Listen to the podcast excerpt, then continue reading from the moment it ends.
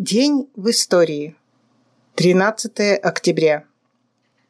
13 октября 1878 года родился Степан Георгиевич Шаумян. В 1899 году Шаумян организовал первый в Армении марксистский кружок, а в 1902 он один из организаторов Союза армянских социал-демократов.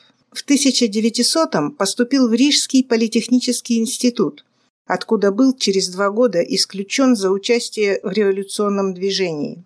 Эмигрировал в Германию, окончил философский факультет Берлинского университета. Перевел на армянский язык ряд произведений Маркса, Энгельса и Ленина. Один из руководителей Кавказского союзного комитета РСДРП. Участвовал в создании и руководстве Бакинской организации РСДРПБ с 1914 года основатель и редактор многих большевистских газет и журналов. В октябре 1917-го руководил первым съездом большевистских организаций Кавказа. В декабре Шаумян был назначен чрезвычайным комиссаром по делам Кавказа. С апреля 1918-го председатель Бакинского совета народных комиссаров и комиссар по внешним делам. Был расстрелян в числе 26 бакинских комиссаров английскими интервентами и эсерами 20 сентября 1918 года. По словам Серго Орджоникидзе, Степан Георгиевич Шаумян был одним из выдающихся теоретиков партии, тяжелой артиллерии теоретического марксизма. 1905. Первый совет рабочих депутатов. 13 октября 1905 года в ходе всеобщей политической стачки в Санкт-Петербурге создан Петербургский совет рабочих депутатов. В этот день вечером в здании технологического института состоялось первое собрание рабочих депутатов, избранных на предприятиях. На нем было принято воззвание, в котором сообщалось об организации рабочего комитета для руководства статичным движением. Комитет призывал всех трудящихся присоединиться к начавшейся забастовке. «Всеобщая забастовка началась», — говорилось в воззвании. «Мы, депутаты разных петербургских фабрик и заводов, Обсудив положение, призываем всех рабочих поддержать великое дело борьбы за свободу, за счастье народа и присоединиться к всеобщей забастовке.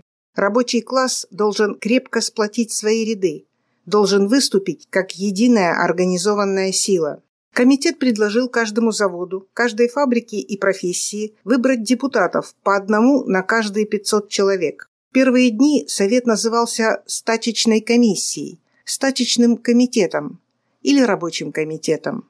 14 октября председателем Совета был избран известный в рабочих кругах адвокат Хрусталев-Насарь, примыкавший к меньшевикам, позднее меньшевик. На заседании 15 октября было принято название «Совет рабочих депутатов». Известие о создании Совета рабочих депутатов быстро разнеслось по Петербургу и было с восторгом встречено всем трудящимся населением города – Повсеместно на фабриках и заводах начались выборы представителей в Совет рабочих депутатов. Большевики приняли активное участие в организации Совета.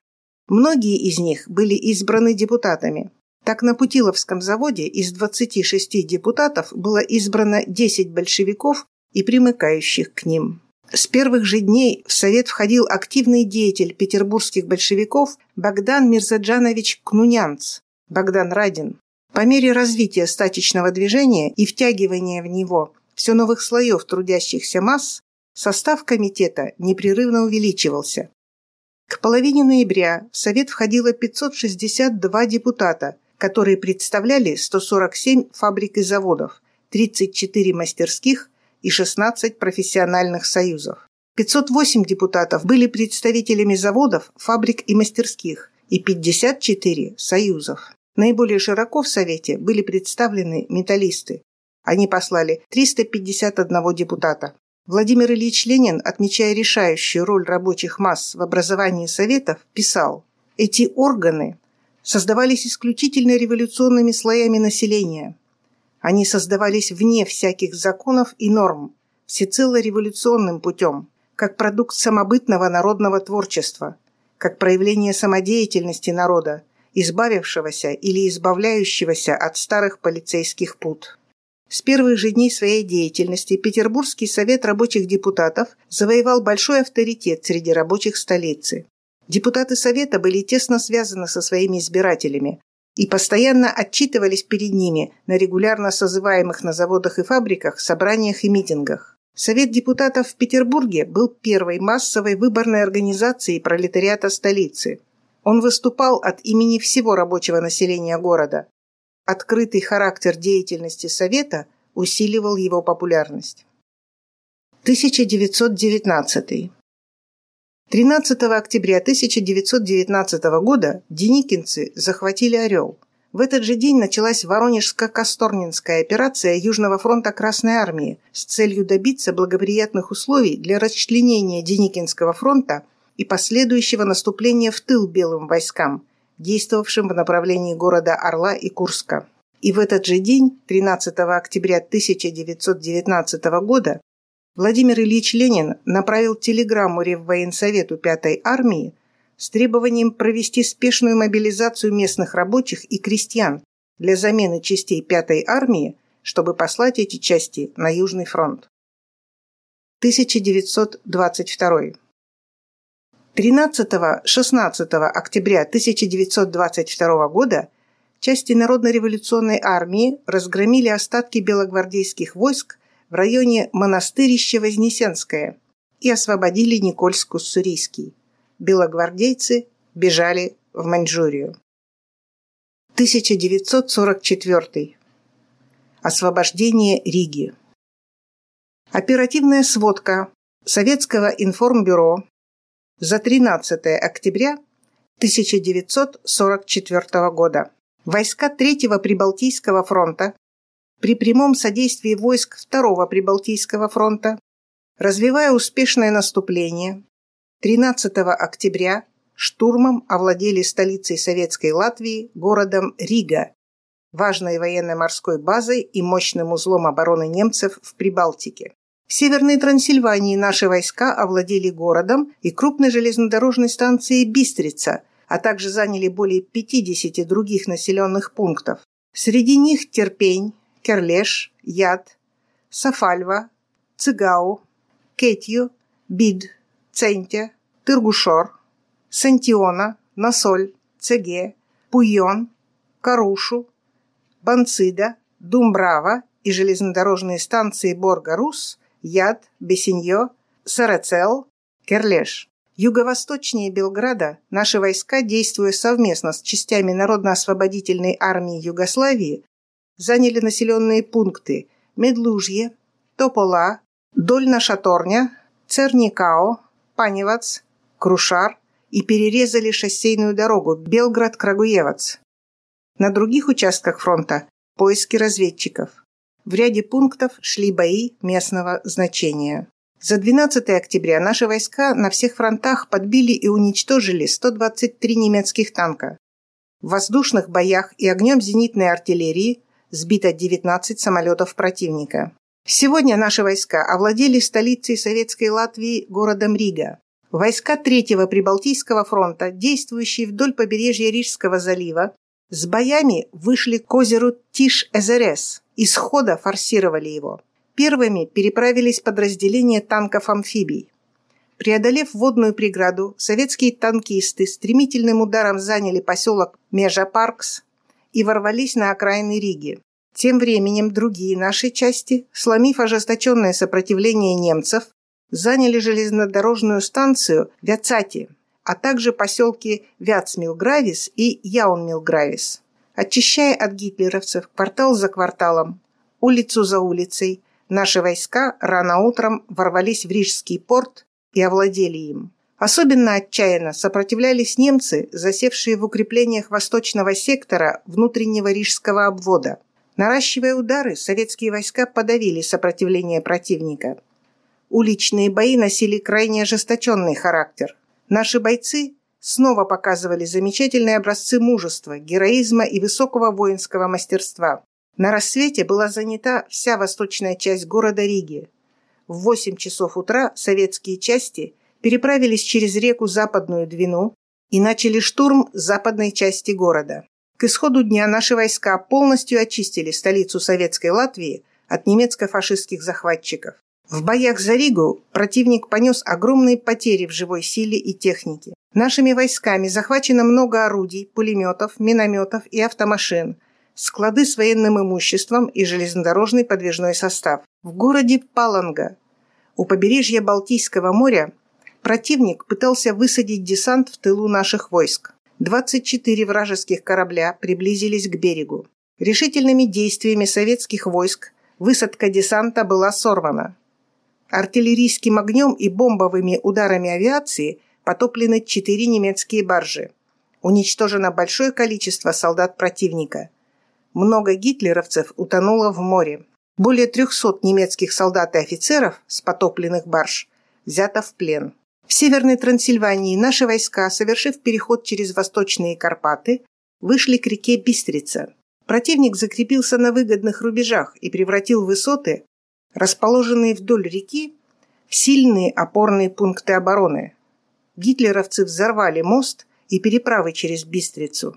Наши пехотинцы под прикрытием тумана форсировали реку северо-восточнее и юго-западнее города Бистрица. Одновременно советские подразделения перехватили все дороги, ведущие из города, и отрезали противнику пути отступления. Немцы и венгры пытались выбраться из окружения, но повсюду их подстерегали советские автоматчики. Решительными ударами со всех сторон наши войска разгромили вражеский гарнизон и сегодня утром овладели городом и железнодорожной станцией Бистрица. В занятом вчера городе Арадиамаре нашими войсками захвачены большие трофеи, в числе которых 78 орудий. Взято в плен до тысячи немецких и венгерских солдат и офицеров.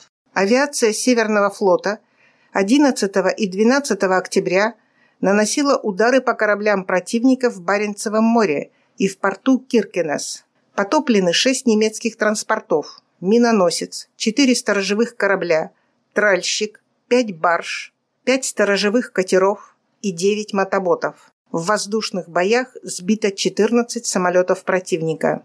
В ночь на 12 октября торпедные катеры советского флота атаковали караван немецких судов. Взорваны и потоплены два транспорта общим водоизмещением в 10 тысяч тонн и сторожевой корабль противника. Корабли краснознаменного Балтийского флота пустили ко дну транспорт противника водоизмещением в 6 тысяч тонн.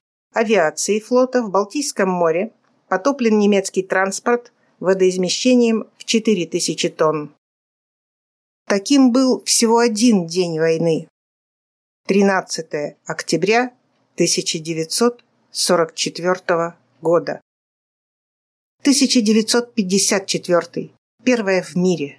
13 октября 1954 года начало промышленной эксплуатации первой в СССР и мире атомной электростанции АЭС в городе Обнинске Калужской области. 12 июня 1951 года вышло постановление Совета министров СССР о сооружении на территории лаборатории В опытной электрической станции, установки В-10. По предложению Игоря Васильевича Курчатова 27 июня 1951 года в лабораторию В были переданы все имеющиеся проектные материалы по уран-графитовому реактору с водяным охлаждением. 12 июля 1951 года постановлением Совета министров СССР на лабораторию В возложена задача по разработке и сооружению АЭС с водяным охлаждением. 9 мая 1954 года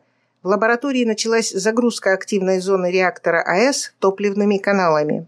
При внесении 61-го топливного канала было достигнуто критическое состояние. В 19 часов 40 минут в реакторе началась цепная самоподдерживающаяся реакция деления ядер урана состоялся физический пуск атомной электростанции. 27 июня 1954 года первая в мире атомная электростанция с реактором АМ-1 «Атом Мирный I» мощностью в 5 мегаватт дала ток и открыла дорогу использованию атомной энергии в мирных целях. 13 октября 1954 года станция была выведена на проектные параметры. Электричество, выработанное первой в мире атомной электростанцией, пошло внешним потребителям – сеть Мосэнерго. Началась промышленная эксплуатация первой в СССР и в мире атомной электростанции в городе Обнинске Калужской области. Опыт ее эксплуатации полностью подтвердил технические и инженерные решения, предложенные специалистами отрасли, что позволило осуществить строительство и пуск в 1964 году Белоярской АЭС электрической мощностью в 300 МВт.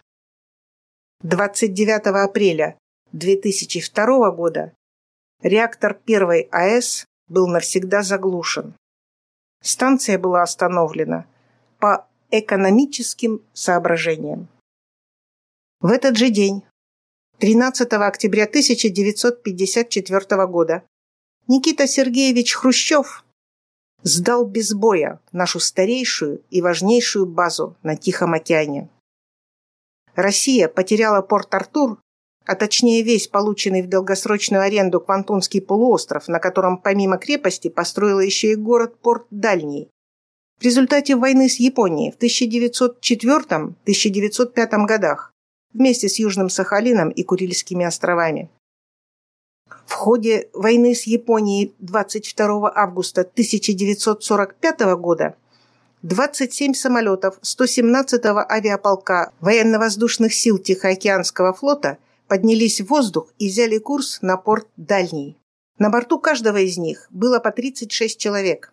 Штурман одного из гидросамолетов так вспоминал об этой операции. Наш маршрут пролегал над морем. Далее через Корейский полуостров, вдоль побережья Северного Китая, а перед портом дальней пошли на снижение. Волнение моря при нашей посадке составляло около двух баллов. Такая погода была нам только на руку. Гидросамолеты садились один за другим в бухте порта Дальний. Десантники пересаживались на надувные шлюпки, на которых плыли к пирсу. После этого десант действовал согласно боевой задаче. Занял судостроительный завод, сухой док, складские помещения. Береговая охрана тут же снималась и заменялась своими часовыми. Одновременно с этим наше командование принимало капитуляцию японского гарнизона. Вскоре сюда же прибыли части 6-й гвардейской танковой армии и части 39-й армии – и освободили весь Леодунский полуостров с городами Даньлянь и Порт-Артур.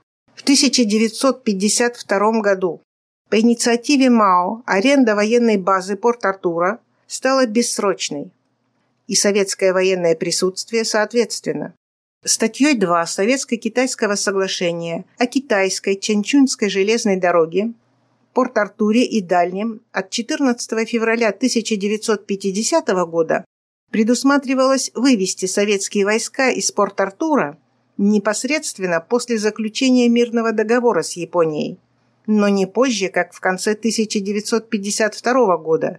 Учитывая, однако, обстановку на Дальнем Востоке, сложившуюся в результате американской агрессии в Корее, 15 сентября 1952 года правительство СССР по просьбе правительства КНР – согласилась продлить срок пребывания советских войск в Порт-Артуре. В нотах по этому вопросу продление срока вывода войск объяснялось тем обстоятельством, что Япония отказалась от заключения всестороннего мирного договора и заключила сепаратный с США и некоторыми другими странами, в результате чего создались опасные для дела мира условия, благоприятные для японской агрессии. В ходе визита Хрущева в Китай в 1954 году, видимо, с целью завоевания симпатии и поддержки китайского руководства, было заключено соглашение об отказе от аренды и передаче военной базы всех сооружений, восстановленных и построенных Советским Союзом в Порт-Артуре за период с 1945 года правительству КНР безвозмездно. Цели, как известно, Хрущев не достиг. Мао Цзэдун решительно осудил отступление от марксизма-ленинизма на 20-м съезде КПСС, и отношения с Китаем не улучшились, а испортились. Были закрыты совместные предприятия, обстановка на границе порой обострялась вплоть до вооруженных конфликтов. Крым сдал, Порт-Артур сдал, Сталина предал, диктатуру рабочего класса предал, если уж искать причины падения СССР, то смотреть надо туда, в хрущевский период. Но как же сильна была держава, построенная большевиками, если даже после того, как ее руководство предало большевистские принципы, она продержалась еще более 30 лет.